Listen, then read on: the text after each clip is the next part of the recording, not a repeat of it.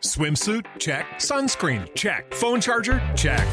Don't forget to pack the 5 Hour Energy. It fits great in a pocket or carry on, and the alert feeling will help you arrive ready for anything. Now get 20% off when you use code 5HE Travel at 5hourenergy.com. Expires April 30th. One time use only, not valid with other discounts. Remember, visit 5hourenergy.com and use code 5HE Travel to save 20%. Every team, every topic, everywhere. This is Believe. Hooray for Hollywood! Hooray for Hollywood! You're so misunderstood.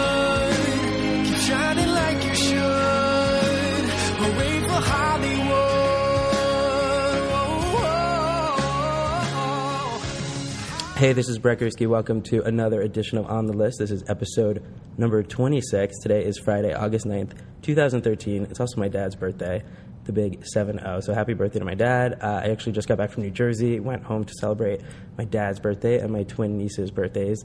Their first birthdays, they turned one on July 31st, so happy birthday to them. Uh, we had a joint birthday party this week for my dad and my nieces, which was very nice. It was a perfect day. Had a great week at home, hung out with the whole family, lots of quality time with the nephew took him to see Smurfs too. Had a lot of fun. Uh, it's been a very nostalgic week for me too because two days ago, August 7th, was officially my 10 year anniversary of living in LA. Uh, August 7th, 2003, 10 years ago, got my first apartment here, shipped out my car, lived here ever since.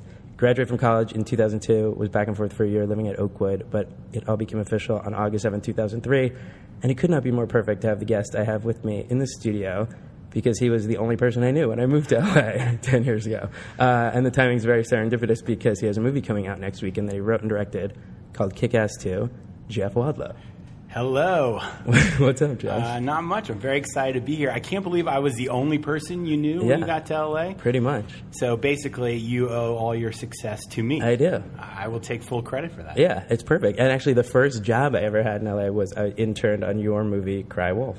That's right. So- we should probably explain how we know each other. Right? Yes, well, that's what I was going to do Okay. before we get to Kick Ass 2, which is the most important thing to talk about. But um, yeah, so of all the podcasts, uh, this one is the most interesting, I think, be, not to take anything away from my previous guest, but um, it's a trip down memory lane because of all my guests, you are the person I've known the longest. Probably of any guest I'll ever have on the show. Uh, quite possibly, because I, I did meet you when you were uh, just a young man dreaming of being a Hollywood star, That's true. wet behind the ears. Yes, it was 1997, and I did a summer program called Summer Discovery at UCLA, uh, and you were my counselor. I was. That was a that was an incredible summer. I was going to Dartmouth undergrad, and I knew I wanted to move to LA, and so I came out and worked at UCLA for like what was that program? Six weeks. Six weeks, yeah. Six weeks as a counselor. And it, I, I thought it was going to be a cakewalk, but I had this one guy on my hall who just caused so much trouble and made my life a living hell. Not me. And of course. I'm Oh, I was going to say. I'm kidding. I'm kidding. I was Uh, I was the perfect camper. no, but even back then, Brett, I remember you had an uncanny ability for sneaking into events. Yes, we went to the Men in Black premiere. Yeah, Oh my god, I forgot about that. No, but you snuck. You would you would sneak into like every premiere that happened Uh, down it- in Westwood. And I'd be like, "Hey, Brett, you missed you know Lights Out or whatever it was." You're like, Right. "Oh yeah, you know I was hanging out with Sylvester Stallone." or yeah, that's true. like- oh my god, that is true. I- I oh my gosh, stuff. I actually forgot that story. So Sylvester Stallone was at the Contact premiere, and I met him, and he signed an autograph, and for some reason he gave me his water bottle that he was drinking out of, so I kept that and the autograph. But yeah, you're right. I So- I actually kind of I, I forgot I snuck into him because in my memory I, I was supposed to be there. But you're right, Men in Black, the first one. And then Contact, yeah, all those premieres in Westwood. if I would just—I don't know if I snuck in. I think I just like wandered in. You you you snuck in, and if that's not a litmus test for success in Hollywood, I don't know what is. Thank you. Actually, Spielberg used to sneak onto the Universal lot. That's his famous story. Yeah, So maybe yeah. I took a page from his No, book. I, I think didn't I write a recommendation Yes. for you? Oh my my whole thesis was that if you can sneak into those premieres, you are definitely going to make it in the film business. wow, that's right. That I should have brought that recommendation. Best recommendation I've ever gotten. I used it to get any job I've had since. Uh, so I want to say that that that summer program, Summer Discover UCLA, they have them everywhere, they, all over the world. Um, L.A., Michigan, Oxford. Obviously, I chose L.A. You chose L.A. Uh, but there were 400 campers, but only really like eight campers to every counselor. Yeah. You got like four rooms, and each room had a pair of roommates. And so, just by as fate would have it, I was one of your four rooms. Yeah, yeah. No, It's crazy. funny- funny Sixteen how years ago. I know, and we were both and we both had the same aspirations. I remember actually you sat each one of us down individually to get to know us, like the first night, and told us like your story, and you were going. It Sounds a little creepy when you put it that way. No. I, I think it was mandated by the the, the camp Right. that we had to do that. Well, of course, it was very nice. it was very nice. No, but also like we had this person in charge of us for six weeks. It was good to like get to know them Yeah. a little bit, and they're telling you when to go to sleep and when to wake up. Yeah. But um, but basically, I just remember you saying you were a film major at Dartmouth and you wanted to be a director, and I had never met anyone else that wanted to be a director in my life. So I was just like, that's really cool. So do I. Yeah, no, it was, was- it was neat. We were we were clearly both drawn out here for uh, similar reasons. Although I'm not sure how productive the summer discovery program was as far as it came to uh, furthering our careers. Other than it gave you the opportunity to sneak into a ton of premieres. Right, and meet you. Yeah. And it got, which led to my first internship. yeah. But also, five years later, followed in your footsteps, 2002, and I was a counselor Oh, at wow. Summer Discovery That's right. UCLA. I remember that. It was when I was in the Chrysler contest. That's right, which we'll talk about. But um, but that sort of does help because that after graduating college pushed me to move to LA, and then I've been here ever since. So in a way, the Summer Discovery UCLA program, if you're thinking about moving to LA, gives you an excuse to come out here, and then you just never leave. yeah, If, yeah. if that's your plan. Um, well, we'll talk about all that. We'll talk about Cry Wolf. We'll talk about UCLA. But first, let's start by talking about Kick Ass 2 because now you are a director. I am a director And a writer. Yeah, yeah. No, I'm It really came excited. true. Yeah, no, I'm very excited. The movie's coming out on August 16th, and it's something I've, I've worked really hard on for the last year and a half. Uh, I was in London for a whole year working on it. Yeah, you shot it in London. Yeah, we shot it in London and Toronto, uh, and I'm really proud of it. And you know, the cast is fantastic, and we have some great new actors in there as well. And it was it was a tough movie to make because you know we made it for the uh, fraction of the budget that most superhero movies have. Yeah. yeah. I mean, like, I think like Amazing Spider-Man probably spends more money on catering Right. than we spent on our entire film. Yeah, but it is a Universal movie. Uh, well, Universal acquired it. Started Okay. out as an independent film, but they it's a negative pickup, so Oh, wow. Universal's releasing it. Um, You actually tweeted something interesting the other day, which you sort of just mentioned, but you wrote, Loved watching Kick Ass 2 with the cast and crew. The movie looks like it cost more than it did because they worked their asses off. Forever grateful. So, I, I, when I, I actually, I'll say that I watched the movie yesterday, and I agree. It looks like it was a big budget action movie. Yeah, you know, I mean, I think if you look at the three films I've made, w- I, I think one thing I've been successful at is putting it all on the screen and Yeah. actually making it look like the movies cost more than they really do. Uh, Cry Wolf, my first one was a million, then Never Back Down uh, was 18, and uh, Kick Ass 2 was about 28. And so I, I just, you know, work really hard and, and fortunately have had crews that have worked really hard to put all that money on the screen. Yeah, it definitely looks like it cost a lot more than $28 million, I would say. Did, Thanks. did shooting in London have to do with that? Yeah, you know, Did there's a, there's a rebate, uh, a healthy rebate if you shoot in London, um, and the crews there are fantastic. You know, there's a long tradition of big Hollywood movies shooting over there. Obviously, Star Wars shot there, and they're Right. going to shoot the new Star Wars movies there. Uh, Pinewood Studios, where we shot all the James Bond movies, are are uh, filmed there. Oh, wow. Um, and so the crews are incredibly talented and hardworking, uh, and and like I said, they just work their butts off. Yeah, well, you shot in London, but the movie takes place in New York City, and you would never know. Well, yeah, I, mean, I really, I, I thought the high school, I thought the city streets, I really thought it looked like New York City. Uh, uh, for someone who likes to put all the money on the screen, I find it incredibly annoying shooting in a location that's not actually where you want to shoot. Right. Um, because you end up spending a lot of money faking things. But again, I was just really lucky in that we had a, a very smart crew, and, and my production designer, Russell De Rozario, and my DP, Tim Maurice-Jones, you know, the three of us just worked really hard to make sure that uh, the audience n- never was allowed to realize that we were shooting the entire movie in Toronto and in London. Right. Well, if anyone sees the movie, they will suspend their disbelief and believe that it was New York. I, I believe. so. I And um, so I got to see the movie yesterday on the Universal lot. I loved it. I actually liked it better than the first one. That is very kind of you. Which and I and people love the first one. Everyone I've mentioned Kick Ass 2, they're like, I can't wait to see this because I love the first one. So I think if they love the first one, they'll like this one even more. Well, I love the first movie too, and really a lot of credit goes to Matthew Vaughn, Right. uh, who wrote and directed the first one and, and produced it and produced this one. And you know, very early on, we we had sort of a meeting of the minds, and you know, he picked me to make the movie, and, and we agreed that. Um, you know, it wasn't going to be a reboot or a reimagining like so many sequels are. Right. That you know, I loved the first film. I saw the first film as a fan. I didn't know anybody involved in it when I saw it in theaters. Uh, but at the same time, we also agreed that this wasn't going to be one of those rinse and repeat sequels where you take the characters and just put them through the same Right. motions again. That we had to take these three characters, Dave, Mindy, and Chris, and we had to push them further, and we had to make sure that they went on a journey uh, that resulted in them being changed uh, uh, irreversibly. Yeah, and that's what's fun about it too. Is like you feel like it picks up where it left off, but it doesn't spend any time sort of in the first movie. It just goes. It starts from the beginning. Yeah, and that's even a result of, of, of editing largely because, you know, initially we did sort of recap the first film more and give the audience um, a, more of a chance to kind of settle in and remember these characters. But as we were cutting, it just became clear, you know, we just need to drop people in and, and go. And Yeah. I think that's ultimately what we did. I think everyone who goes to see Kick Ass 2 has seen Kick Ass 1. And by the way, even if you haven't, you kind of get it really Right. quickly. You It's pretty much get it right away. Not that hard to figure out. We're dealing with a lot of sort of tropes of superhero movies, and so I think if you've seen a superhero movie, you kind of understand what's going on. But I like that the characters have seen all the superhero movies too. That's what's really fun about it. Like they mentioned Stan Lee, they mentioned Spider Man. Yeah, I mean that's why I love Kick Ass. You know, for me, I thought a lot about like the tone of Kick Ass. Like, how would you describe it? And I actually think it's not dissimilar to Scream in many Yeah, ways. It's you're right. There's an awareness of the genre, but it also embraces the genre. So it's not a parody. We're never like selling out the stakes. Right. We never create a situation where you're like, oh, this is a bunch of actors getting together and having a laugh. Like you believe in the characters, you believe in the world, you believe in the jeopardy, but there is an awareness of the genre. And, and we're saying to the audience basically, we know you know the rules. Right. So now let's have some fun breaking those rules. Yeah, and the characters want to be real life superheroes. Yeah, So exactly. we're watching the real life of people who've seen superhero movies. Um, so, like I said, people love the first one. It was written and directed by Matthew Vaughn, based on a comic book by Mark Millar and John Romita. And so I had heard a story that you wrote the script before they were even wanting to do a sequel.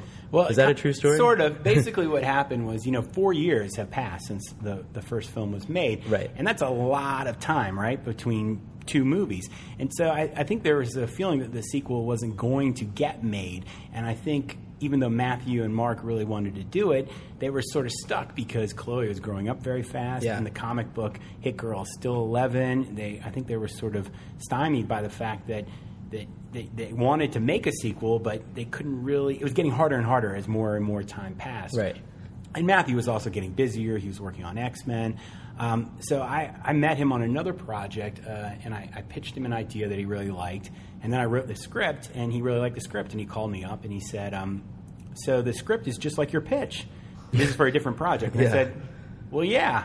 And he then he said, uh, "So you do what you say you're going to do?" And I was like, "Yeah." And then he said, uh, "Do you want to do Kick Ass too?" And I was like, "Yeah." uh, and so we started talking about it, and, and I kind of embraced the idea that time had passed instead of Right. viewing it as this sort of obstacle to the sequel. I, I kind of thought, why don't we make this the raison d'etre for the sequel? Yeah. That, that basically we're we're telling a uh, coming of age story that we're Yeah, going to exactly. show Mindy growing up, and we're going to show Dave and Chris growing up, and, and show how they've changed, and, and give them a chance to become adults. Because in many ways, the first film is about kids playing superhero, right? Right. Now, if they sort of figured out their alter egos in the first movie, I wanted to tell a story where they had to figure out who they really were Right. as people. And so we talked about that, and, and Matthew seemed to like it. But then he got really busy, and I didn't hear from him for a while. And you know, I'd had sort of pitched this idea to him, but nothing was happening.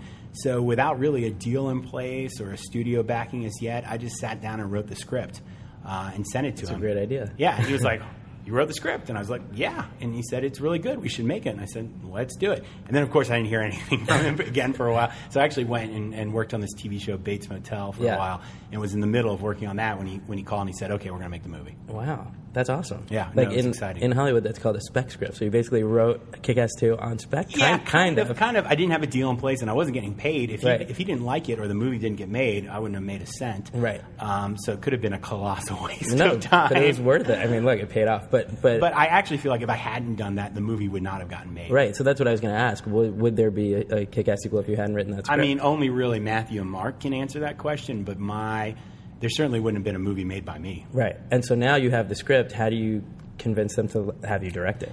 Um, well, that's the upside of, of specking is I, I, made it very clear from the outset. You know, I, I directed two movies before, um, and I wasn't going to write the script if I wasn't directing it. And, Right. And again, to Matthew's credit, he uh, was excited about having a writer director because he could have very easily, you know, gotten some writers to cut a draft and hired like a music video director to shoot it. But you know, he he said very uh, very early on, he was like, I want a writer director to make this movie. I think the first Kick Ass has such a distinct voice. I think a, a part of that is because Matthew is a writer director, and and he knew if he wasn't going to make it, even though he wanted to continue the story and didn't want to reinvent the voice, he didn't want someone necessarily mimicking the voice. He wanted someone with their own point of view who brought their own ideas to the table. Right. And so I think he liked the idea of a, of a writer director. Yeah, I do think you brought your voice to it. I have to say, like while I was watching it, I'm like, this is a Jeff Wadlow movie. You're but I. I'm also very familiar with your voice because I did work on Cry Wolf, and then I did see your movie Never Back Down, your next movie after that, and I felt like Kick Ass 2 is kind of a hybrid of Cry Wolf and Never Back Down. There are definitely some. in, a, in, a, in a, but that's cool because then you have a very distinct voice and a look to a movie, and you know you write smart teenagers. That's like a Jeff Wadlow thing, I think. Yeah, well, I mean, there's some there are some ideas that cer- certainly um, are threaded through all three films, but I don't. That's not really by design. It's just sort of a result of of who you are. You know, Yeah. some people have asked me if um, you know, like I tried to put my own stamp on Kick Ass, that I tried to make sure it looked and felt different than than Matthew's movie. And the truth is, I never made a concerted effort to do that. Right. But I think ultimately it does because you can the only i mean if you're going to make a movie and you're being honest about it really the only voice that you can use is your own right, Right. i couldn't really copy matthew's voice because i'm not matthew Right. so i think all three of my films i think there is a, a lot of me invested in those films because i don't know how i don't know any other way to make a movie Yeah. than other than, other than investing myself 100% into the film Right, and so you had all these existing characters, and you basically infused your voice into them, and they were growing up too. So you didn't have to write the eleven-year-old characters; you could write the fifteen-year-old. Yeah, characters. yeah. Yeah. I mean, I think uh, one theme that you can see in all three of those films is that they're very much about that critical moment in your life Yes. when you have to decide what kind of person you're going to be, and you can no longer be defined by your parents or your friends or you know the groups that you're affiliated with. That that we all reach a moment where we have to say no. You know, this is who I want to be, and it's got to come from inside you. And I think it's a moment we all face in our own lives. So I think it's universal and relatable, and so it's easily incorporated into these different genres. Yeah, and actually, I was to like speaking of smart teenagers and coming of age. Uh, I feel like that's something that's really important to you. That teenagers sound smart and like real teenagers. Yeah, I mean, I just write them like real people and never try to write down Yeah. uh, to my characters because I think a, I think most teenagers are pretty savvy, and b, certainly the teenagers I want to spend two hours with, like watching their story unfold on screen, had better be savvy, or I think the audience is going to be bored by them. Yeah, and I will say Chloe's character Mindy is is in high school, so she encounters the Mean Girls, which I think you've taken what we saw in the Mean Girls movie to a whole new level with these three girls, and but they talk in the way because we had written stuff together with teenage characters in the Yeah. past. I know how sort of your brain works with that, and you had them speak in like those abbreviations like totes and adorbs, and you must have had a lot of fun writing those. Uh, They were fun Girls. to write. Uh, Look, uh, and some credit definitely goes to these uh, two other writers I work with, Chad and Dara Creasey, uh, because um, you know I was scrambling to finish the script, the rewrites while we were prepping the movie, and they came on for a week. Oh, nice. Uh, and they're actually particularly good at writing teenage girls, and so they helped me with those scenes. Yeah. Some of those lines come from them. Very funny. Yeah, yeah, but I, I mean, uh, another thing with those characters that was fun to write those those mean girls is that early on I decided they needed to be more vile than like the worst supervillains or criminals, right. and so I just you know to really go for it and just to make them just truly evil, just dark, dark souls. Yeah. uh, was fun to embrace because they look like these perfect little princesses, but they're saying just the most horrible, wretched things. Whose idea was the boy band video? Because when well, people see the originally, movie, yeah, yeah. see no, that. No, one of one of the ideas for the movie was that I wanted to show that it's not just like Dave and his friends that are influenced by superheroes. That teenage girls are equally influenced by pop culture. Right. Uh, Very influenced. yeah, yeah, exactly. That it's not you know it's not just the domain of the of the comic book geeks. And so initially, that scene actually had them watching uh, Twilight. like, and I had this whole riff on like Taylor Lautner taking off his shirt, and, Right. and that's what was sort of the moment that. Uh, that sent Mindy on her way towards womanhood. Right. Um, but then I started thinking about like you know I, I, sort of pop culture and, and, and wanting to incorporate something into the film that wasn't another movie.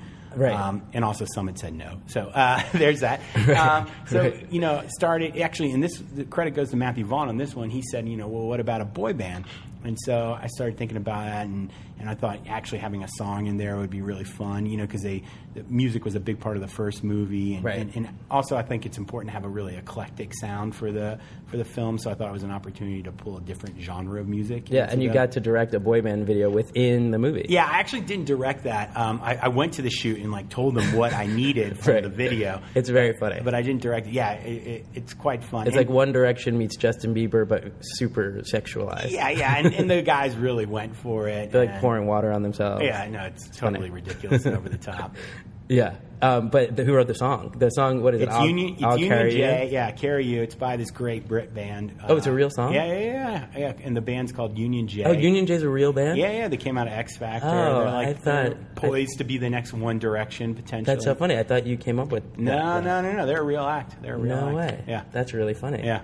Well, yeah, that scene, not to give too much away, but in that scene, those girls watch the video and have a uh, visceral reaction. Yeah, you know the, the, the video is online, but in a weird way they. Take Oh, that- on- that video is yeah, real? Wait. Yeah, no, they, and they do it with the handles with the bedroom scene with the girls, Wow. and in a weird way, taken out of context, it actually really changes sort of the intention of the scene. Um, I think when people see it in the movie, they'll understand that it that it's supposed to be quite satirical. Yeah, I want to say one of the lines, but I'll let people see the movie. I don't want to give it away. But actually, um, before you get back to talking about the movie, uh, I was going to say that from project working on developing projects with you in the past, you gave me all these tips that I think you, ended up using in this movie and previous stuff you've done. Um, and it, so it's like the Jeff Wadlow Film School that I went to, but it's stuff that I still use when I write scripts. It's uh, you always talk about how dialogue should move at a clip.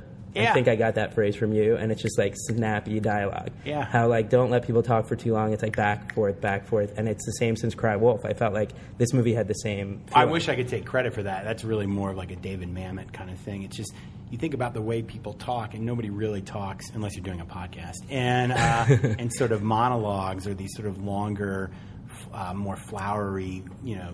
Um, pieces of dialogue. I, Right. I prefer sort of punchy, fast dialogue because I think that's that's often the way you talk in real life. Yeah, and people sort of speak on top of each other. Yeah. So that's something I still use. Um, another thing that you taught me was that um, if there's a cliche, you should turn it on its head, and you did that with Cry Wolf, and so I still do that. And I felt like you did it in this. You took, you know, what we would expect to happen, like in the cafeteria scene, which I also won't say what happens, but there's a cafeteria scene, and we think we know what's going to happen, and it goes to a place that I never saw coming.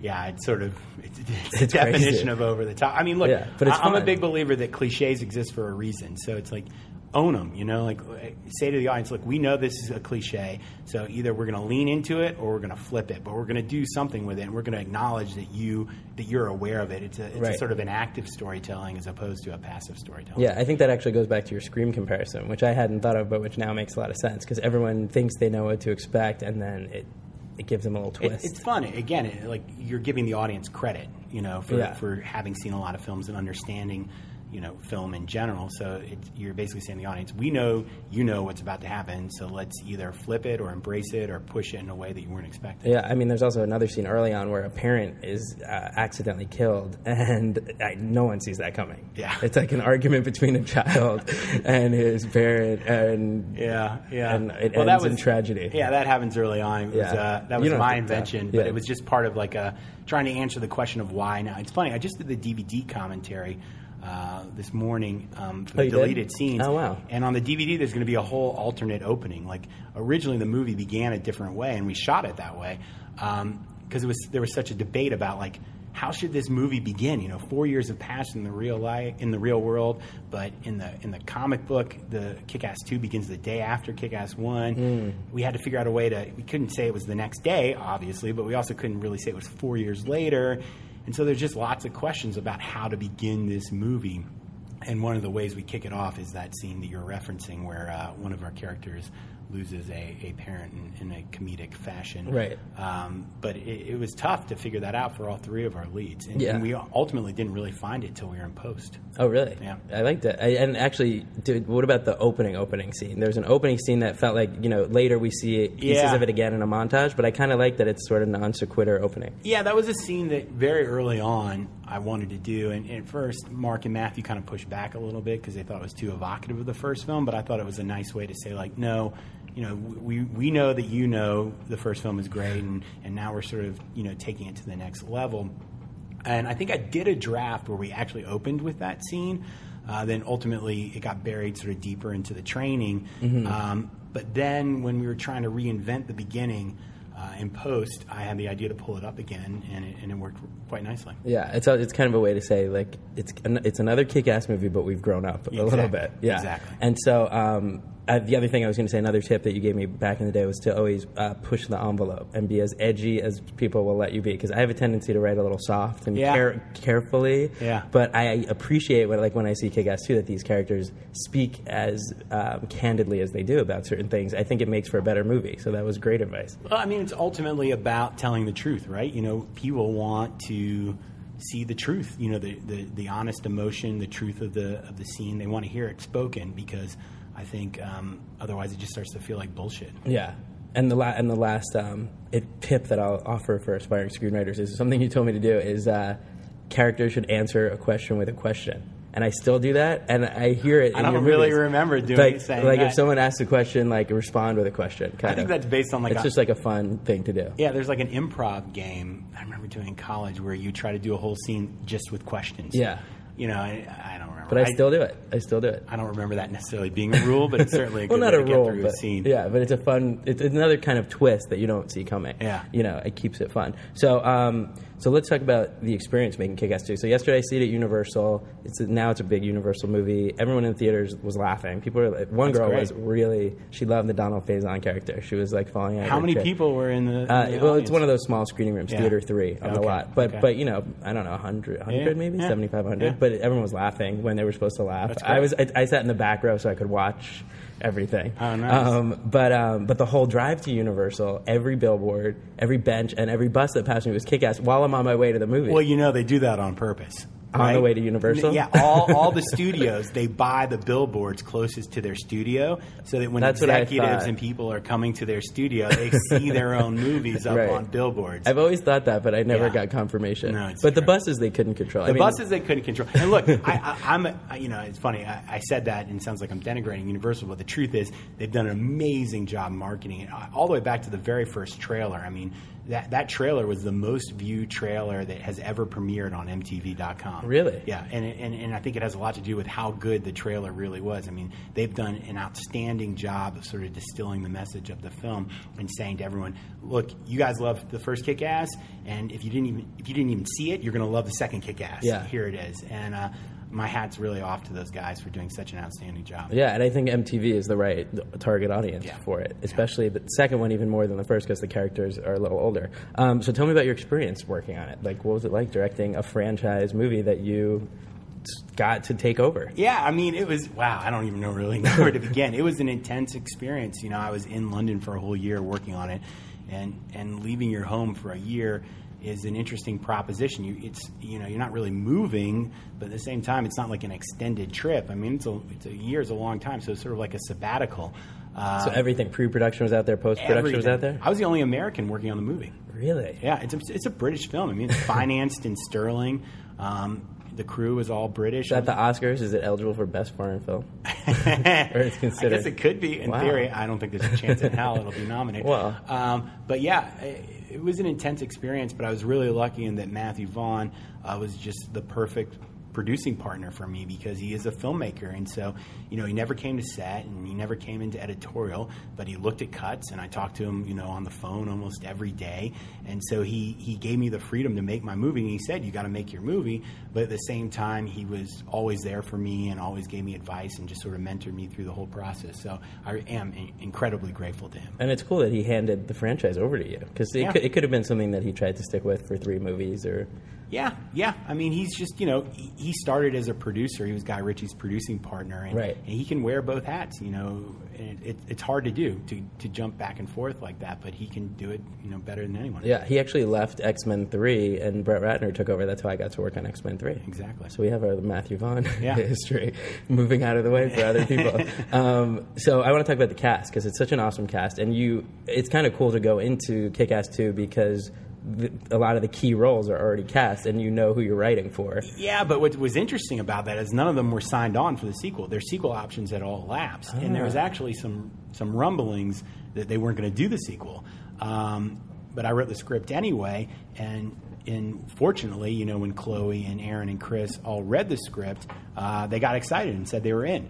Because they were not obligated to. This isn't one, this is not like the Marvel films, you know, Right. where they had signed seventeen options. They they were not obligated to do it. That's very cool, actually. So your script, you know, you wrote it without your deal and without any actor deals in place. Yeah, it was scary. but Blind it- faith. At a certain point, you got to uh, only ask for forgiveness and not permission. You Yeah. know? you just got to jump and Well, make it happen. so let's talk about the actor. So Aaron Taylor Johnson is the lead. Yep. He plays kick ass. Uh, he has this very unique ability to be cool and a dork at the same time. It's phenomenal. It's nuts. And, and it, I'm trying to think how to say it, how I should say this. His ability uh, as an actor to approach a movie as a storyteller is really quite inspiring. So many actors, I think, when they first look at their character, they only see the story through their character's eyes, you know, and they, and they think about how their character is going to be perceived in every scene by the audience. Right. But Aaron approached the film, uh, you know, from with more of a bird's eye view, really thinking about the story that we're telling.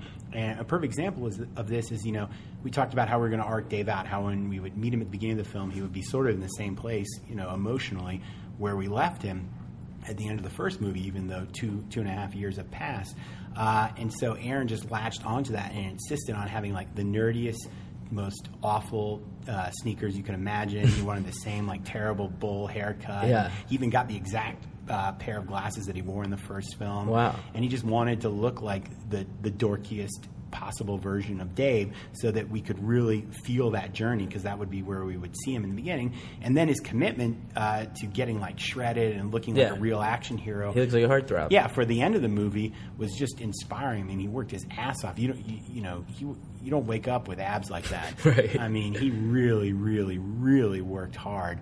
Uh, and what's funny about the marketing materials is is they do show Aaron from the end of the movie and all the materials, and everyone's like, "Oh, he's just a he's just turned into like some sort of badass, want to be like Hollywood heartthrob now." But when you see the movie, you'll see that he doesn't start off No. that way at all. I mean, he is the dorky Dave Lizewski you love and remember. Yeah, and his character goes through a lot in this movie. I mean, you definitely raise the stakes for him. Yeah, no, in terms he, of his life. he changes in, in so many different ways, and, and Aaron, I think, articulated it beautifully. Yeah, he's a great actor. I think he's going to have a big career. And then uh, your female lead is Chloe Grace Moretz. Yep. We've mentioned she plays Mindy, also known as Hit Girl. That's her real life superhero alter ego. Um, I think Chloe's one of the most talented actresses that age. She has Oh, yeah. to be, right? I mean, she's it's, like- she's like wise beyond her years. I can't believe she's 15 or She's 16. yeah, she's like a prodigy. Right. You know, like and uh, uh, her EQ is just off the charts. You know, normally I, I find I, I like to talk to actors about a scene and sort of talk about the emotional uh, stakes of the scene or sort of you know how how they should change or maybe what they should be feeling or thinking about. And with Chloe. You didn't really have to do that, you know. I would often just sort of see what she would brought, uh, what she would bring Yeah. on the first take, and then start to talk to her about it. And, I mean, if anything, I would actually sometimes try to throw her off a little bit because she's just so good Right. that uh, you know you want to kind of put her on her back foot and see what happens because um, you know when when you're when you see someone who's that talented, you know you you, you want to push them even further. Do you do a lot of takes? Are you a director that does a lot of Yeah, I do a lot of takes. I do a lot. as many as they'll let you, Oh, I yeah. guess. Uh, um, I, you know, I, I've uh, had like a mentor relationship with Warren Beatty for a little while. Oh, that's right. And he gave me some advice on directing. He said, uh, "Be greedy. I remember that. I think you Get told me that. As many shots and as many takes as you can possibly get. Yeah. Because when you're at an, an editorial months later, you're never going to say, "Oh, we got too much footage." You'll Right. only say, "Oh, I wish I'd gotten this shot," or "Oh, I wish I'd gone one more take." So Right. yeah, I do a lot of takes. as long as you have the budget that allows for as many takes. yeah, you just got to push. Yeah, push. because that uh, working with Ratner, one of the jokes on set was always one more. He'd always say one more, even if there were twenty more. Yeah, So- no, I, actually on Never Back Down, the crew actually made a baseball cap for me with a line that I used to say all the time, which was, "That was great. Now let's go one more time, really quickly." right, really quickly. Yeah. Right.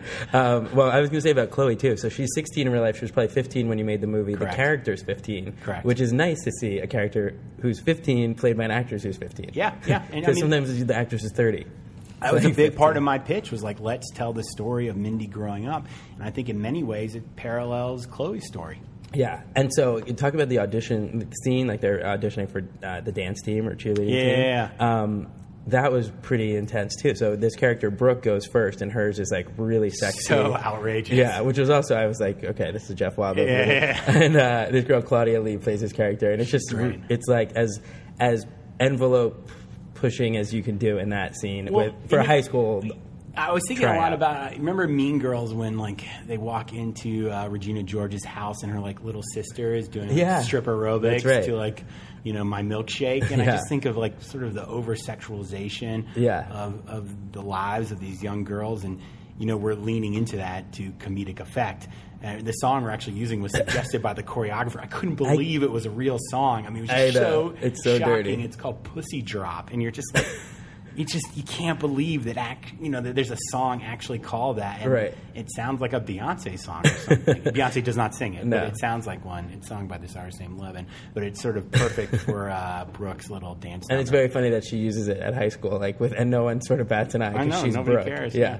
Um, but I was going to say that Chloe's character Mindy then goes on to for her tryout, and she fantasizes that um, she's fighting all these guys in order to inspire Yeah. herself to do the moves, and it was awesome the way it goes back and forth to her fantasy and what's rea- the reality of it. Yeah, that was a sequence that was that I kind of came up with pretty late in the game. Originally, there was a, a sequence where she was going to go on a date, and, and some guys were going to like try to intimidate her, and she was going to get in a fight with with these sort of jocks. But she wasn't going to be in her hit girl outfit, and I really felt like we wanted to see hit girl in the middle of the movie. But Chloe's given up being Mindy's given up being hit girl at this Yeah. point.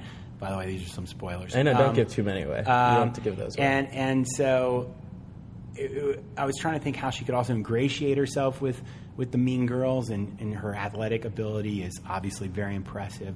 So it was sort of a great confluence of ideas uh, that resulted in a scene that I think checked a lot of boxes. Yeah, it kind of reminded me of American Beauty a little bit, the Mena Suvari cheerleading tryout fantasy Yeah. thing. There was something about it that reminded me of that. Look, I love going inside the minds of, of characters because I think it's a great way to visualize, you know, their their inner life. I mean, that seems like an obvious thing to say, but Yeah. it, it's tough when I'm working on scripts. I can't tell you how many times, you know, you know, I've shown them to people and they're like, "Isn't this a little surreal? Isn't this? Can you really do this in this film?" And I think, look, we all visualize things in our mind that aren't in reality. I think it's really interesting to to take the audience inside the character's mind because it only brings you closer to them. Yeah, and it's not. It's done not with a dream sequence. It's within the like their daily life. Yeah, I mean, it's something we I did in, in Cry Wolf and Never Back Down too, where we were able to really get inside what the what our lead characters inside the minds of our lead characters. Yeah, and I brought that up because I think her fight sequences are really impressive. But with Chloe's performance, I think it's even uh, more impressive because she's doing the angsty high school teen, and it, she has really comedic moments, but also really dramatic moments where she's bullied and hurt. And so I think from a performance standpoint, she really got to run the gamut of everything: action, comedy, drama. Yeah, I mean that is the tonal tightrope that is Kick-Ass. Yeah. You know, uh, the first film did such a beautiful job of balancing, you know, action, humor, and honest emotion, and, and I sort of felt that that was my mandate for the sequel that I had to balance all three of those things, but push them further. And I was really fortunate in that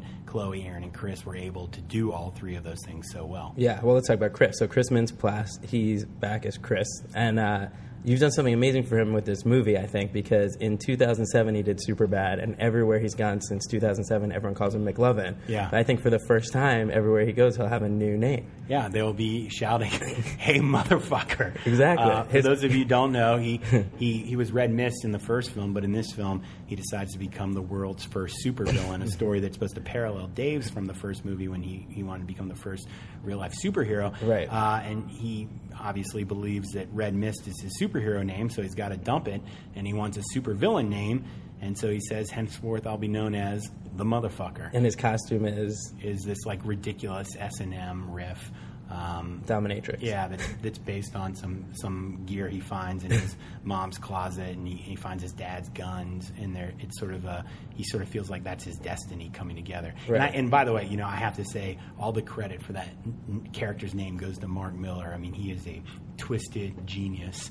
Uh, and to have created a superhero franchise where your lead is called Kick-Ass and then have to come up with a supervillain name uh, that sort of ups the stakes, you know, that's no small feat. And I think Mark did it, you know, just crushed it by uh, by changing Chris's name to the motherfucker. The motherfucker, right. And so I think he's also reinvented himself from the Superbad days. I think he will finally grow out of it now with Kick Ass 2. What's interesting about Kick-Ass 2 is he, he is so funny in the movie. I Yeah. think. I mean, he's just laugh out loud funny, but he's also quite scary and demented. And and you know, all the credit goes to Chris. And actually, this this acting coach that I've worked with on all my films, Lee Kilton Smith. Oh, yeah. She worked with uh, me and Chris. Um, to to help create that performance and.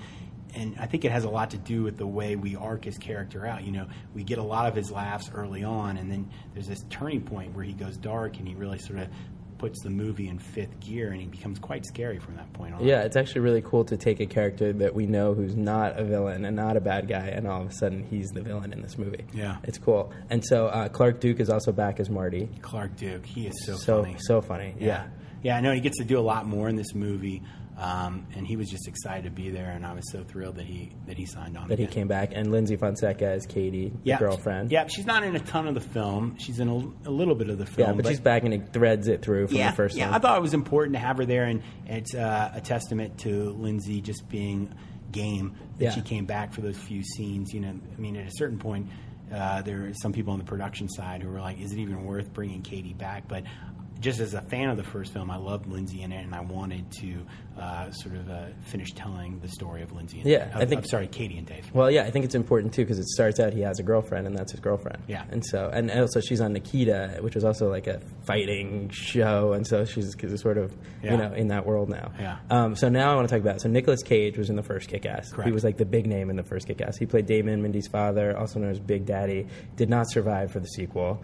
He's in a picture frame. Yeah. in this one. Well, you feel Um, his presence definitely Absolutely. in. Yeah, his costume is there. Yeah, his picture is looming. there. Yeah, I like it. Uh, it looks very much like the Batman costume behind Oh yeah, yeah. behind it's glass. very Dark Knight. And um, so in Kick Ass 2, the big movie star you guys got on board was Jim Carrey.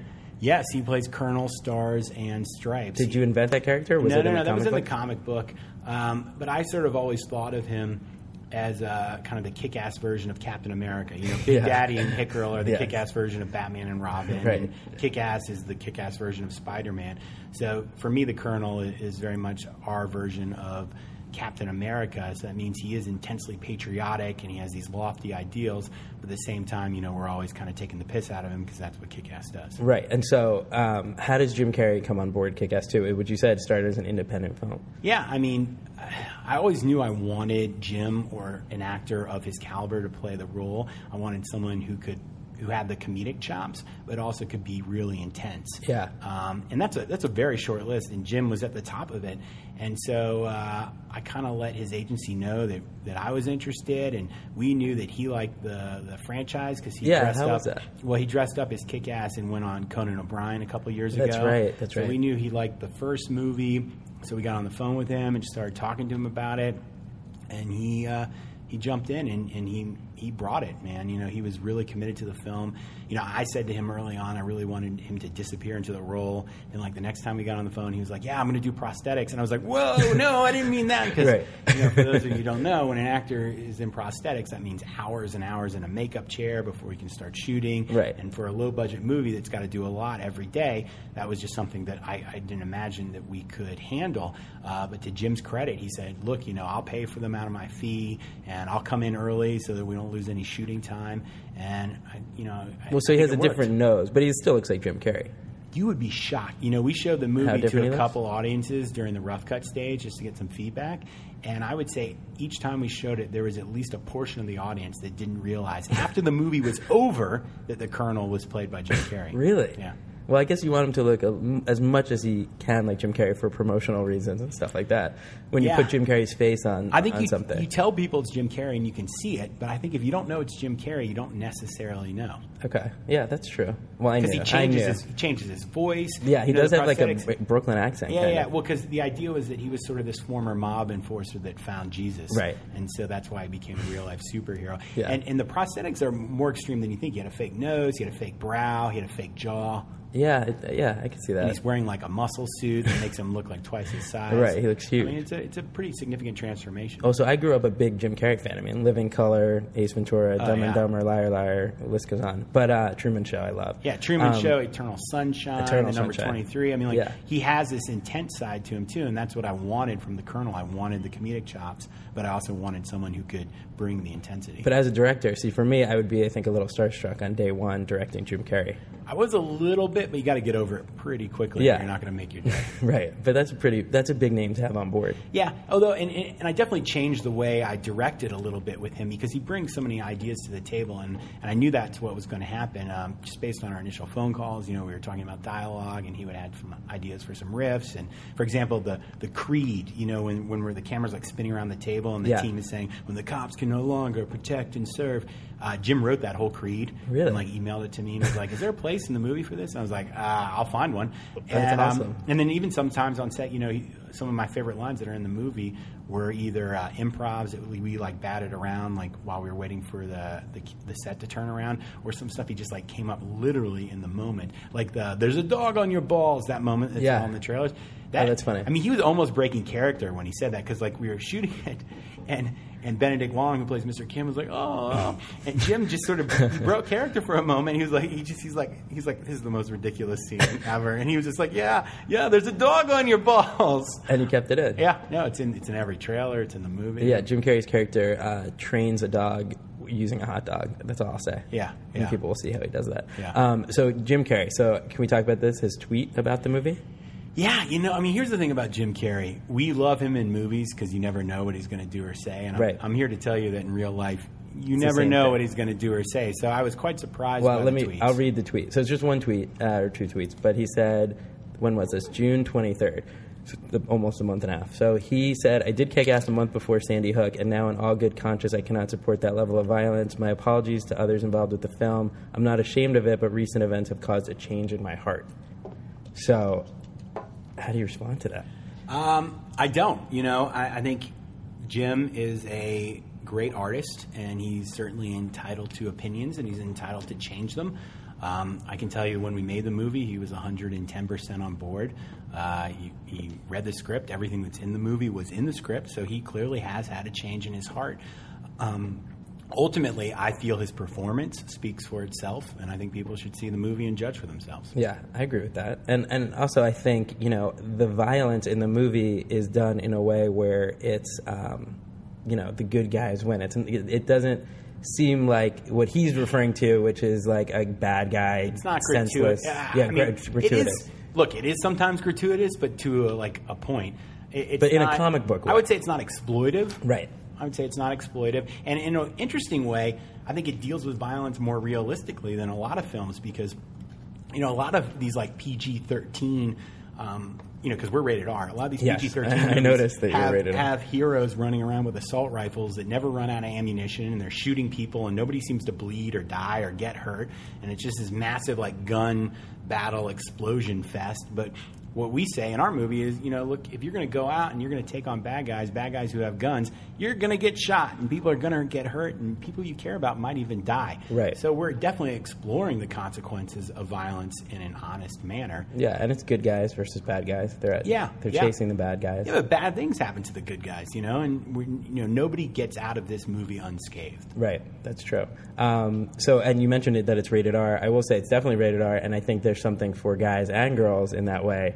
There's hot girls for the guys, and there's the mean girls aspect for girls. I think that'll bring them out there to see it. But um, there's some nudity too, which Yeah, I there's guess a little bit of nudity. There's a lot of with violence. with um, the the motherfucker character. He's Yeah. in a hot tub with some naked ladies. well, I mean, the point of that scene was to like show just how crazy rich this guy is, Right. And th- that he is willing to go to the most ridiculous extremes because ultimately, you know, he builds his evil army and he hires these heavy hitters, and we wanted to start kind of setting up that he had that he's so affluent that he can literally do anything he wants. right, but I think it's also a throwback to the like '80s movies that we grew up with. You know, Yeah, a little bit. It's more a, a glimpse into Chris's mind. Right. Like, you know, if you're this rich and your parents aren't around, what are you going to do with your money? Right, that's true. And so a couple other characters I want to talk about. So Lindy Booth, she plays a new character, Night Bitch. Now, is, was that in the comic book? or Yeah, you- yeah, no, the, the entire Justice Forever team is in the Okay. comic book. It's more Chris's team that I really had to flesh out for the movie. Okay. Uh, a big part of the comic book and the movie is this idea that Kick Ass starts a real life superhero movement that spreads, that other people want to put on suits and uh, be superheroes. And that's personified in the film by uh, Jim as the colonel and, and the team that, that Dave ultimately joins. And some of the key members of the team include Night Bitch, played by Lindy Booth. Right.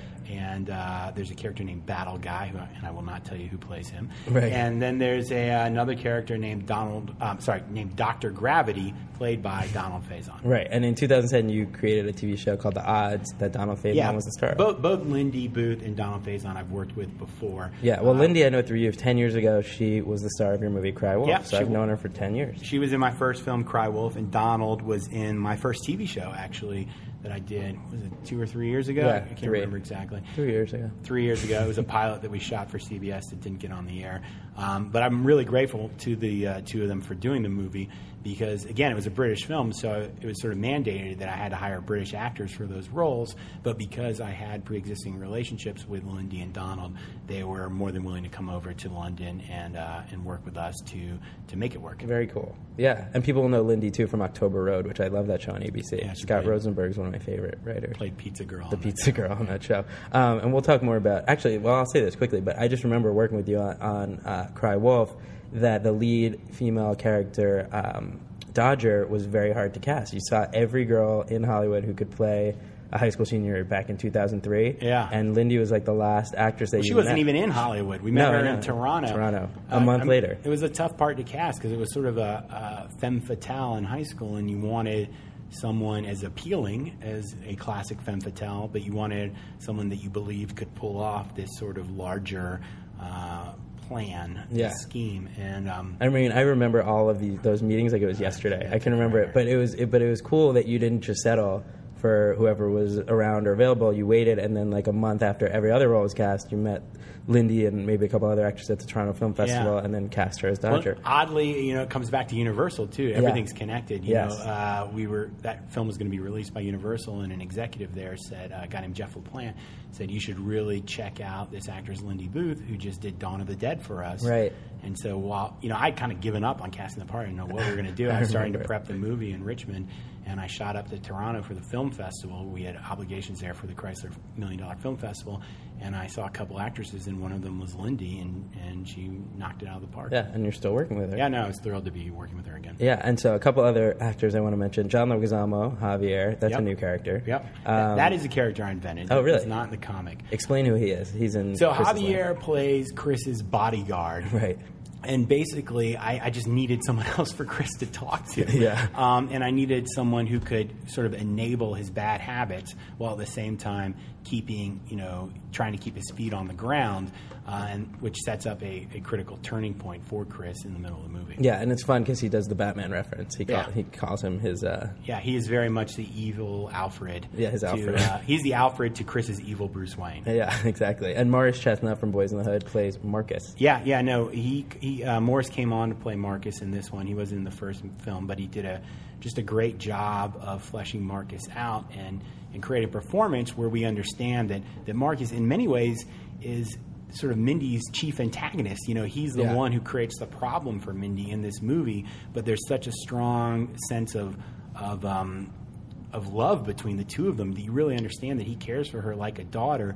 Well, he doesn't want her to be a superhero. yeah, yeah, that you understand sort of the tragedy of their relationship. Yeah, he takes on uh, sort of Nick Cage's role as her father figure. Yeah, he becomes her guardian because you know both her parents are gone, and Right. he's the one who says you can't do this anymore. right. And so that character you invented, or that was in the No, no, no, no. he was he's in, in- he, he was in the first film, uh, played by a different actor, and he he's in both uh, the comic books. Okay, and so um, the last thing with with the cast is so tell me about the three girls who play the mean girl. So it's Claudia Lee plays Brooke, Yeah, Tanya Fear, Tanya Fear plays, plays Harlow. Harlow, and Ella Purnell plays Dolce. Dolce. Did you come up with those names? Yeah, I, nobody even says those names in the script I know, ever. but they're great. such amazing, preposterous names. Yeah.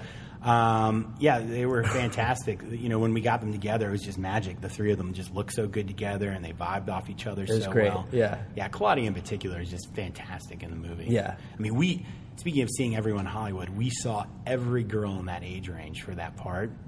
We even brought in LA casting directors to help us specifically with that part. in London. No, in LA. Oh, in LA. casting directors because we were casting largely out of London. Oh, okay. We got Lindy and Donald because I reached out to them, but here we uh, brought in LA casting directors just to look for Brooke, and we saw everyone.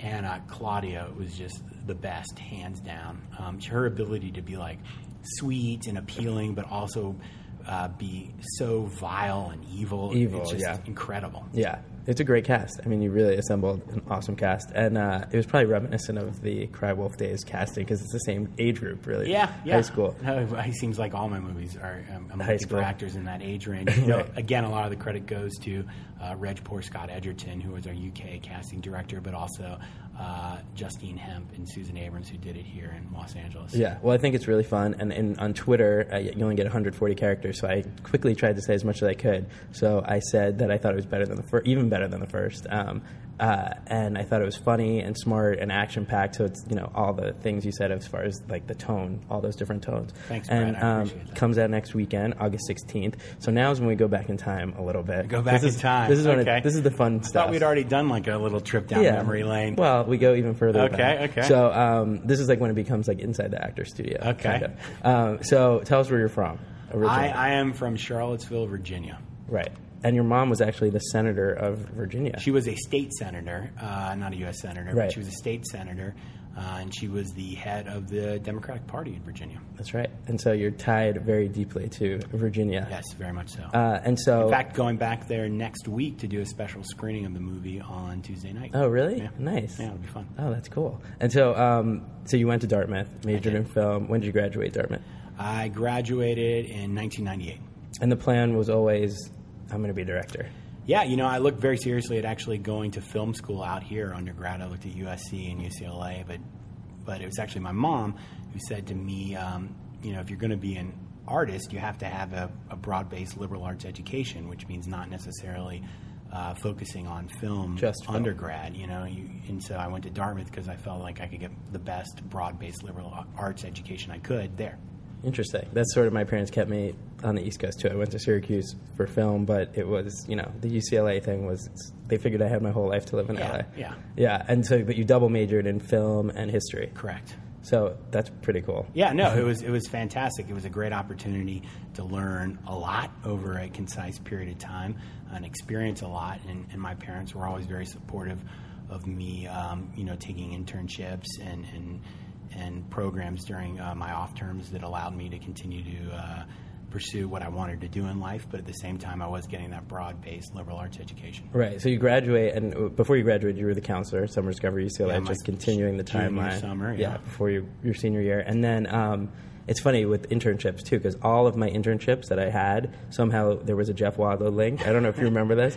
So summer 2000, I interned at Tommy Hilfiger in New York City, like special events department. And one day I'm sitting at this desk, and one of the girls, what's, what's her name? Blonde girl. Uh, I think it was was it May Lisa. Melissa, yeah. Yeah. I was trying to think. I knew it was like an interesting name with an M. So she's telling someone else in the office, she's like, I'm leaving early. I'm going to grab dinner with my friend Jeff Wadlow. And I was like, and then I was like, Jeff Wadlow? I'm like, he was my camp counselor a couple years ago. Yeah, yeah. So um, I emailed you and Yeah. Then the next summer, also in New York City, I interned at Hypnotic, which was Doug Liman's company. And uh, Doug Liman at the time, he's a director. He was prepping Mr. and Mrs. Smith, and he uh, he tells me and everyone in the office, Dave Bartis, they tell me about this festival that they're sponsoring, this film festival called the Chrysler Million Dollar Film Festival, and they tell me to watch the 25 short films that made the top 25 out of like hundreds of submissions. So I'm watching them, and there's one called Tower of Babel, written and directed by a USC student named Jeff Wadlow. Yeah. So my second internship, I was like, this is getting crazy. Yeah. So I think I wrote you again, being like, I work at Hypnotic, and I just watched your movie. I started to think maybe you were stalking me. No, it was complete. it was a complete coincidence. I know. And so, um, so tell me about Tower of Babel because you made this short film at USC, and it's an incredible short film. Yeah, so after Dartmouth, I took a year and I lived in New York, and I was uh, Pierce Brosnan's assistant on the Thomas Crown Affair, and did some other like That's right. PA jobs, and was like a production coordinator on a travel film. But you also the Kevin Spacey movie, right? Yeah, I worked Big on the Kevin Kahuna. Spacey movie. I was a PA. Basically, that that meant I, I uh, you know, was security at the uh, on the soundstage door. Right. Um, and then uh, I moved out to LA to go to the Peter Stark producing program at USC to get my MFA in producing. And uh, what's great about the Stark program at USC is it's only two years. Uh, but you get to make as many movies as the production students do over three years. And so I made a thesis film called The Tower of Babel, um, which was a cool idea. Sort of loosely based on um, the oblique scene, which is an exercise that David Mamet teaches, where he has his actors you know, tell different stories but use the same dialogue. And Yeah, it's very cool. It's the same script three times, but if you say the lines a different way, it changes the genre of the Exactly, because we're kind of riffing on this idea that the English language is finite. If you know, if you assume a word can't be infinitely long, you know, you can generate every possible word uh, quite easily. Right. uh, and, and it leads to sort of the notion that you know, given enough time, a monkey at a typewriter could Right. type Romeo and Juliet by accident. So we're sort of talking about how we're doomed Yeah, to repeat that. ourselves, but ultimately. The infinite variable is, you know, what we choose to invest in those words, and so we we showed through a comedy, a drama, and a thriller three totally different stories that all have the same script that those words can mean entirely different things. It's super cool, and you you act in it. I did. Because at one point you were an actor. yeah, I was an actor for a little while. You were in the Um, movie Pearl Harbor. I, was, I had one line in Pearl Harbor, which is a funny story. that was very exciting, though, to say that my counselor had one line in yeah. Pearl Harbor. Yeah, that was Um, a funny story. What's the story? Oh, basically, I was in film school. I wasn't even going to make you talk about Oh, it. yeah, I can tell you. I was in film school, and uh, I- you know, I was trying to make a buck any way I could. So I was doing coverage on scripts, and uh, I was also going out for some like small parts. Um, and I went out for Pearl Harbor because I'm pretty sure every guy in his early 20s was seen for that movie Right. because they needed so many people. Yeah. And I was like, my car got towed, so I missed the audition. I'd gotten like a bad grade on a paper for film school. I was just in a pissy mood, and so eventually I got the audition, and and I walked in the door, and the casting director said, "Okay, what you need to do is you need to roll across the floor." And get under this chair and point to the corner of the room because that's where the jab Zeros are coming from. And you have to say, you know, they're coming, they're coming, don't die, don't die, or something like that. and I just looked at the camera and I said, yeah, I'm not going to do that. And she, and she was like, well, don't you want to be in the movie? And I was like, yeah. But I don't wanna and do she, that. And she said, well, then you got to you got to roll across the floor, roll across the floor and get under the chair and say, don't, they're coming, they're coming, don't die, don't die. And I said, yeah, I'm not going to do that. And uh, she said, you'd be perfect for the annoyed guy. So I got an entirely different part. I played the annoyed guy Yes, in line behind Ben uh, Affleck, Ben Affleck and Kate Beckinsale. I think I was credited as the next guy in line. I remember saying to someone on set, "Can I be the guy in line?" And they were like, "Honey, that's Ben." And I was like, "Fair enough." Wow. Yeah. Yeah, Ben Affleck, Kate Beckinsale, Jeff Wadlow shared that scene. I- I, remember seeing funny. that. And you know, it's funny about that scene. We shot it at this old um, uh, um, mental hospital north of Los Angeles that had a real period look, and it was like all these guys getting their physicals, and there must have been like. 2,000 extras in Uh. like white t-shirts and white shorts with crew cuts. So I looked like every other extra, and this was a big deal because I had a speaking part and I was going to get like health insurance and all this stuff out of it. Right. And and they were shooting out of, out of sequence, and nobody would let me see a script, so I never knew when they were going to get to my part. So I was terrified Michael Bay would get to it, like look around and be like, "Where's the guy with the line? Oh, you look enough like him, you do it." And so I followed Michael Bay around for three days in my underwear, like waiting to say this line. Um, occasionally he'd be like, "We need a cross." He'd point to me, "You cross," and be like, "No, no, no, Michael, I'm the guy with the line." Right, totally. You don't want to you don't want to disrespect your character by having him show up Yeah, other no, no, no, places. Um, well, I brought that up only because you acted in Tower of Babble. Yeah, yeah. and it was narrated by Kevin Spacey. Yeah, Kevin Spacey uh, narrated it. I'd worked on that movie, The Big Kahuna. Right. Well, that's very him. cool that you asked him And, and. Danny DeVito was in Big Kahuna too, and I got him to do a voice in another short film I made called Catching Oh, right. Yeah, exactly. Yeah. So to see, I think the lesson from that is that don't ever be afraid to ask people for favors because they might say yes. Yeah. Well, what's the worst that's going to happen? They'll say no. Yeah, exactly. And so he narrates it. He narrates Sarah Babel, and it gives it that American Beauty Kevin Spacey narration, which I like. I'll never forget. We showed it to our industry mentor, who was totally not helpful, and we showed him the final cut, and he goes, uh, "Where'd you get the Kevin Spacey sound alike?" And I was like, "Dude, that is Kevin Spacey." That's funny. Yeah. Well, so Babble leads to the Chrysler Million Dollar Film Festival. You make the top five. You had made the 25, now the top five. Yeah. And then the top five filmmakers moved into a house together. Very Project Greenlight esque, sort Yeah. of. No cameras, Uh, though, No thank God. cameras, but they should have. I'd love I to see it. I know. I'm very uh, happy they did not Summer cameras. 2002 in Westwood. Yeah. And I was at UCLA as a counselor. Yeah. So again, and I was not stalking you. Yeah. I, I was a block away at UCLA, and you were living in this house with five filmmakers. I remember I came to a couple parties at the house. Yeah, it was kind of cool. But while you're living at the house, you're doing all these challenges, Mm-hmm. and one of the challenges was to make a trailer for a movie, and you made a trailer called "Living the Lie," starring Topher Grace and Estella Warren. Yep. And you ended up winning best trailer, but you know that stage of the competition well, it's for the screenplay, for the, the screenplay, and right? the trailer. Oh, yeah. correct, right. And then Living the Lie became adapted to Cry Wolf because the prize was a million dollar movie with Rogue at Universal, and Cry Wolf was the the winner. Yeah, and uh, we actually they canceled the contest right after that, and they tried to not give us the money, and we spent a year trying to get the money out of them, and eventually Universal really uh, stepped up to the plate. Well, you won, really- and then they were like, "It's done." Yeah, they wouldn't give us the they wouldn't give us the money. Oh, I didn't know that. But well, no fortunately- wonder- well, that's why a year lapsed. Yeah, it took a year, but uh, like I said, Universal was just fantastic, and, and they ultimately gave us the balance and allowed us to go make the movie. Yeah, well, that's why yesterday was a very full circle moment for me because I'm driving on the Universal lot to see your movie, and I used to drive there every day to intern Yeah. on Cry Wolf. Um, so let's talk about Cry Wolf. So that was your first movie. You directed it. Um, you wrote the script with Beau Bauman, who Correct. also produced it. Correct. Uh, good friend of yours. Yep. I met through you. Uh, pre-production was here in LA, like I said, on the Universal lot. All the auditions. Learned a lot that summer uh, watching. Actually, one thing was like an epiphany. You, which I'm going to continue. I'm going to do this too. But you put the five, like the lead characters' names on the wall, and then like the five headshots going down uh, of your five choices in order. Yep. And I just remember looking at that wall and having this epiphany. And I've mentioned this to a couple actors on the podcast, but. Um, how many times is the person in second position in second position and so close to maybe getting the role and they never know you know You never know. and so that's why you just have keep persevering because the person in the first position is not always going to be available or interested or whatever and i just remember looking at this wall of actors just being like i can't believe you They know don't know how close they are. how close they come every time and hopefully they don't give up because the next time the positions could move around Well, that's especially Um, important when you're like building an ensemble because Yeah. I, you know actors don't want to hear this, but it's not always who's necessarily best for the role. Sometimes it's like who's who's the best part of the ensemble. The 'Cause you- chemistry. yeah, you need Yeah. to build an ensemble. You're not just casting individual parts. Well, that was one of my favorite things that you did was a mix and match day, Yeah. where you had like a like probably the top three options for different roles come in and all hang out, and you look to see who are the best six or eight. Yeah, that's people tough for the on the actors, Yeah, though. but It's you tough. know.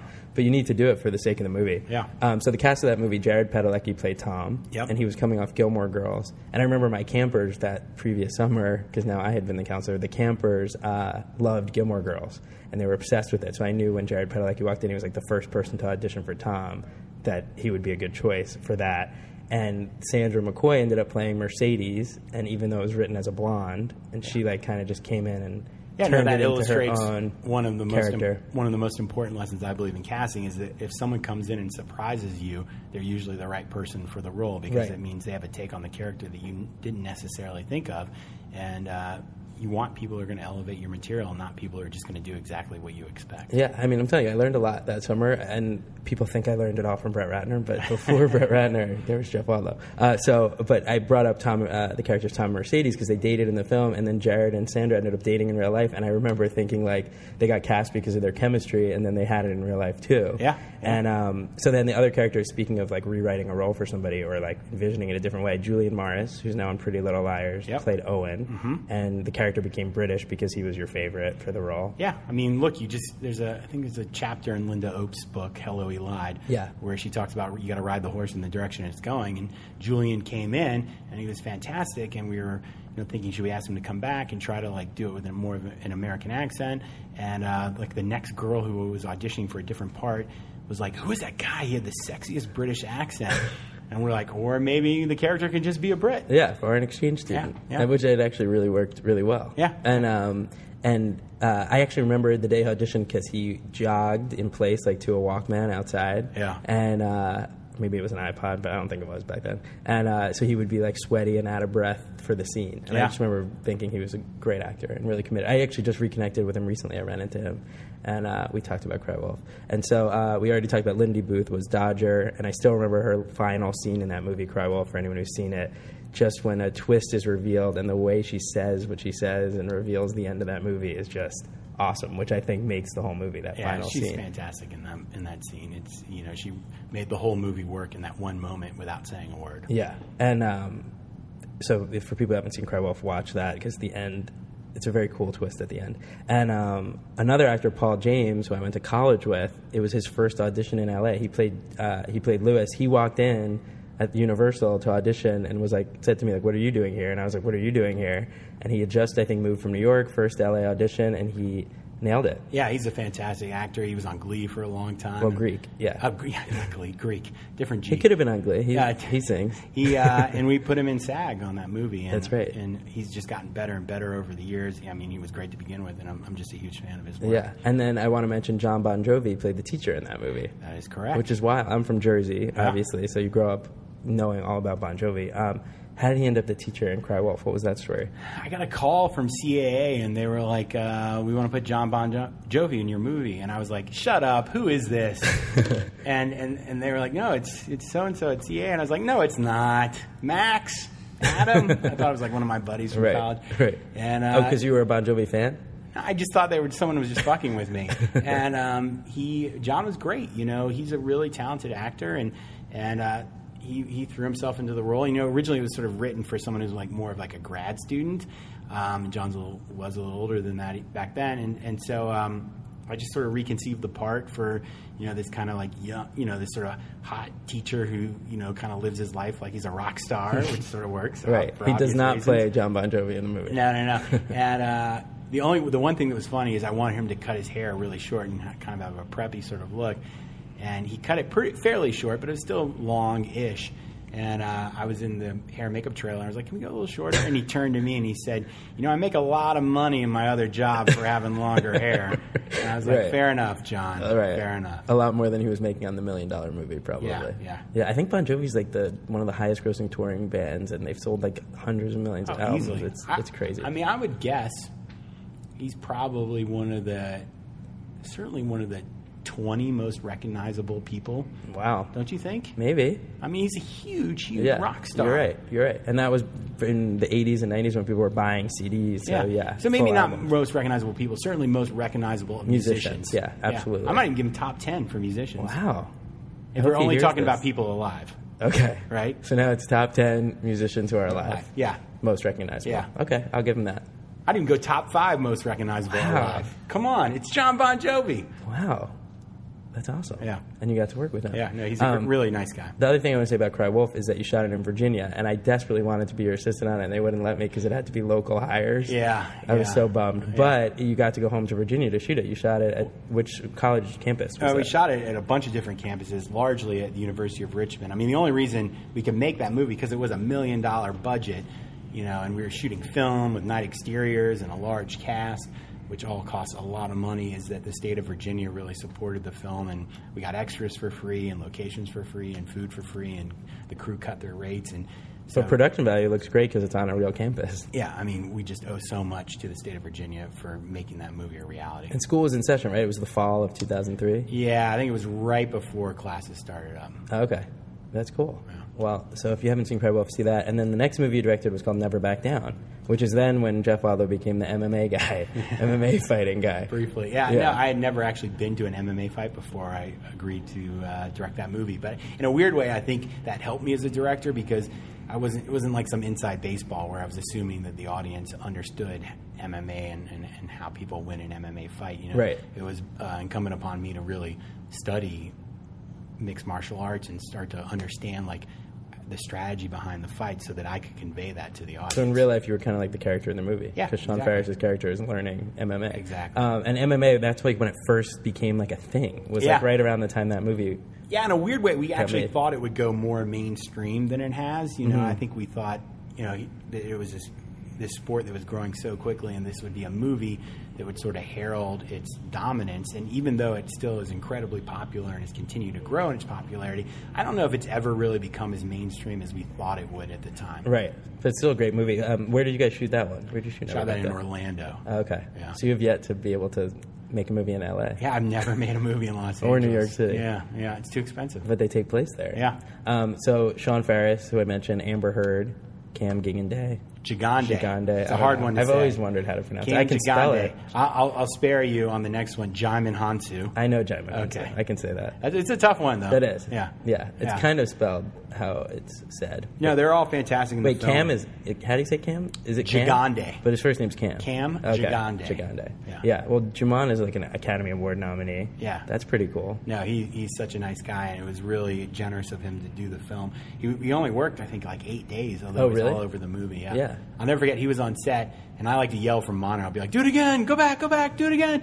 Um, One and- more. yeah, and he was on set, and I was directing someone else, and then, you know, we, we, we cut, and then we started setting up for his scene, and we started shooting his scene, and, you know, he would do a whole take, and I would say, cut, and I'd walk over to him and say, Mr. Hounsou, I was thinking on this next take, and then we do a whole take. Oh, you and call say, him Mr. Hounsou. and I'd come over and be like, you know, Mr. Hounsou, and he would be like, Jeff, Steven Spielberg you know, he just shouts from the monitor. And I was like, oh.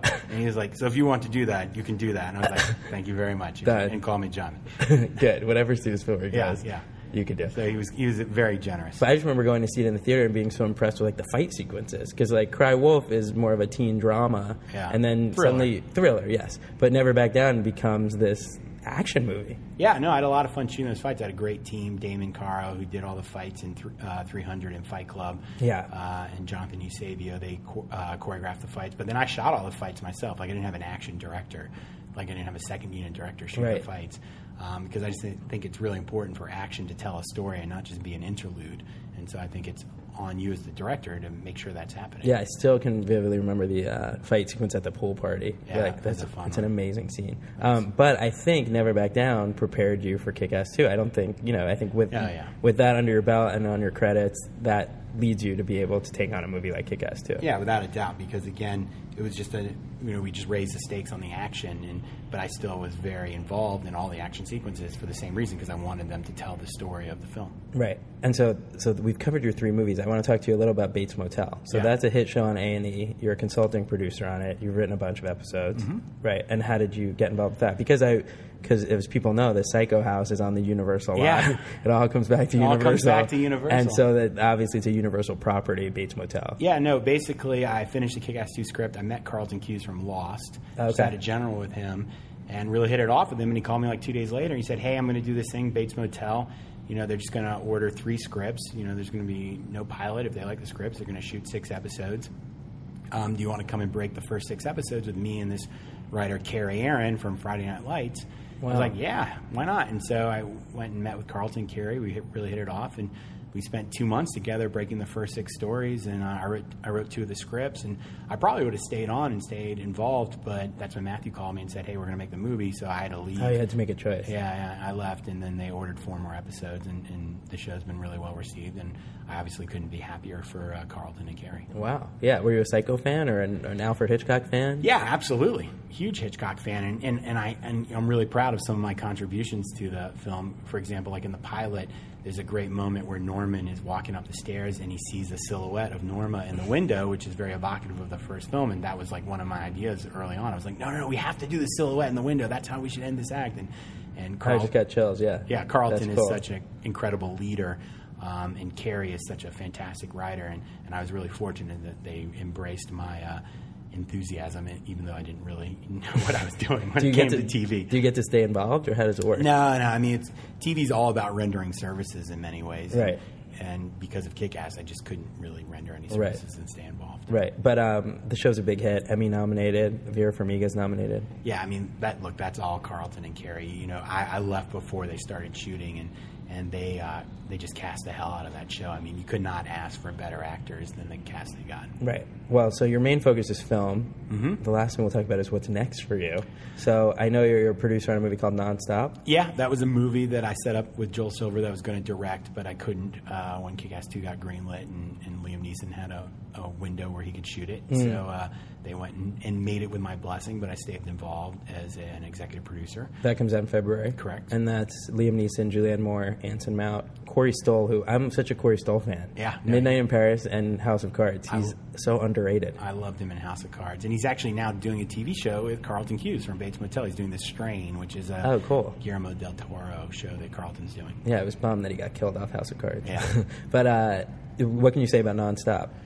Um, not much other than it's a really cool idea that these two writers, Chris Roach and John Richardson, brought to me. Uh, the whole movie takes place in an airplane. Um, Oh, wow. And it's about an air marshal who hates his job. Hence Uh, the title. Yeah, yeah. And um, I thought it was just such a brilliant concept, and, and those guys are just really so clever. Uh, Joel got excited about it, and that's why the movie got made. Right, and so because of Kick Ass, couldn't do it. Yeah. But you were going to direct it. That was Yeah, that was the thing. originally the idea, yeah. Wow. And so, okay, this is big news as of like, what, a couple weeks ago. Mm-hmm. The next movie that you're going to write and direct after Kick Ass 2 is called X Force.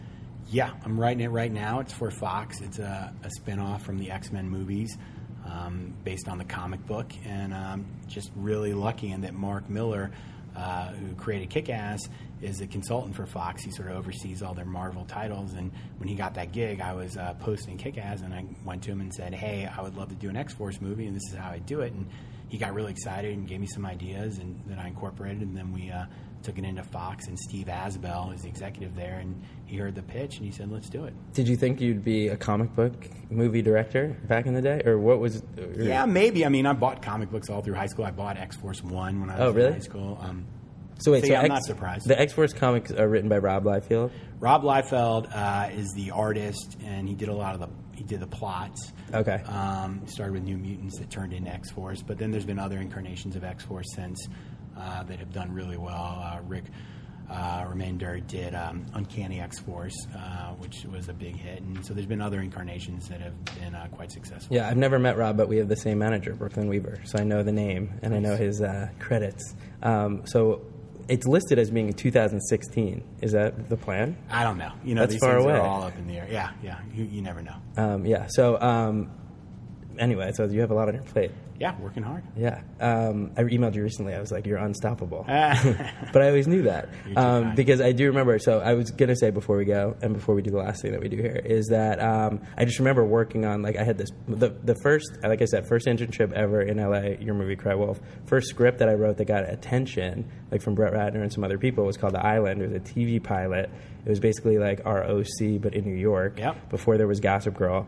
And You were um, ahead of the curve. I was ahead of the curve, but Josh Schwartz beat me to it Yeah. as usual. No, but uh, but that's where I learned all of the screenwriting tips from you. And you had read my original script, and you liked it, and you came on board and helped develop it. And it really, you know, it gave me a little bit of a you know start in the screenwriting career and got me recognized early on by some good people. And then. Um, we wrote a movie. I, came to me with a movie idea that hopefully will happen someday. And so, but I was going to say that I vividly remember sitting in your apartment writing these scripts and talking about stuff, and just knowing that one day you were going to blow up, and that these were the humble beginnings. I think. You are too kind, Brett. I think it's true.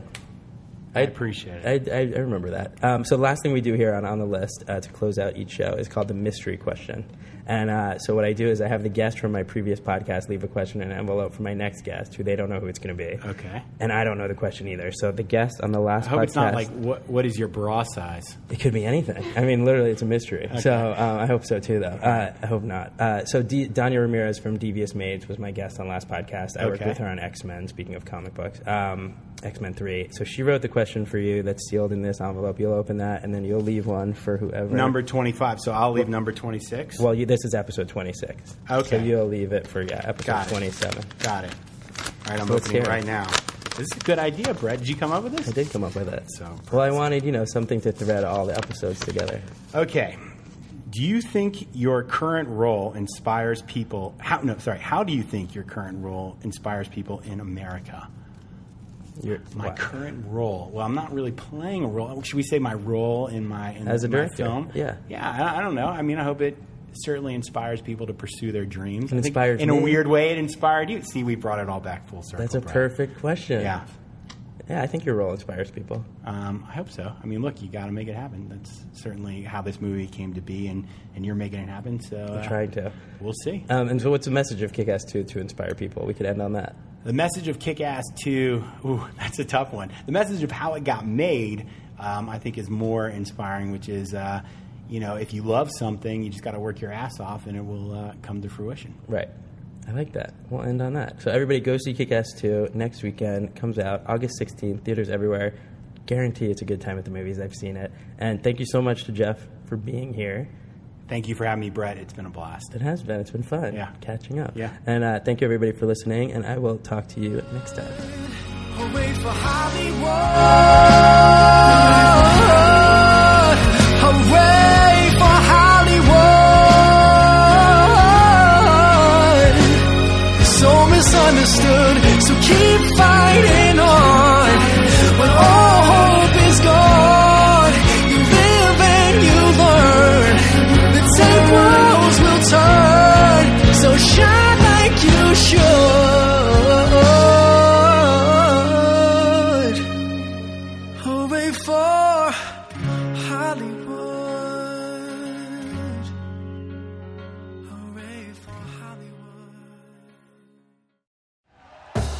Thank you for listening to Bleav. You can show support to your host by subscribing to the show and giving us a five star rating on your preferred platform. Check us out at Bleav.com and search for B L E A V on YouTube.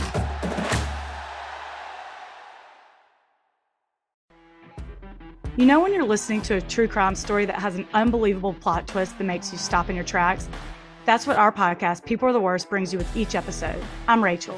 And I'm Rebecca. We're identical twins who love true crime cases that make you say, didn't see that coming, and we hate the people responsible for them. Listen to People Are the Worst now on Apple, Spotify, or wherever you get your podcasts.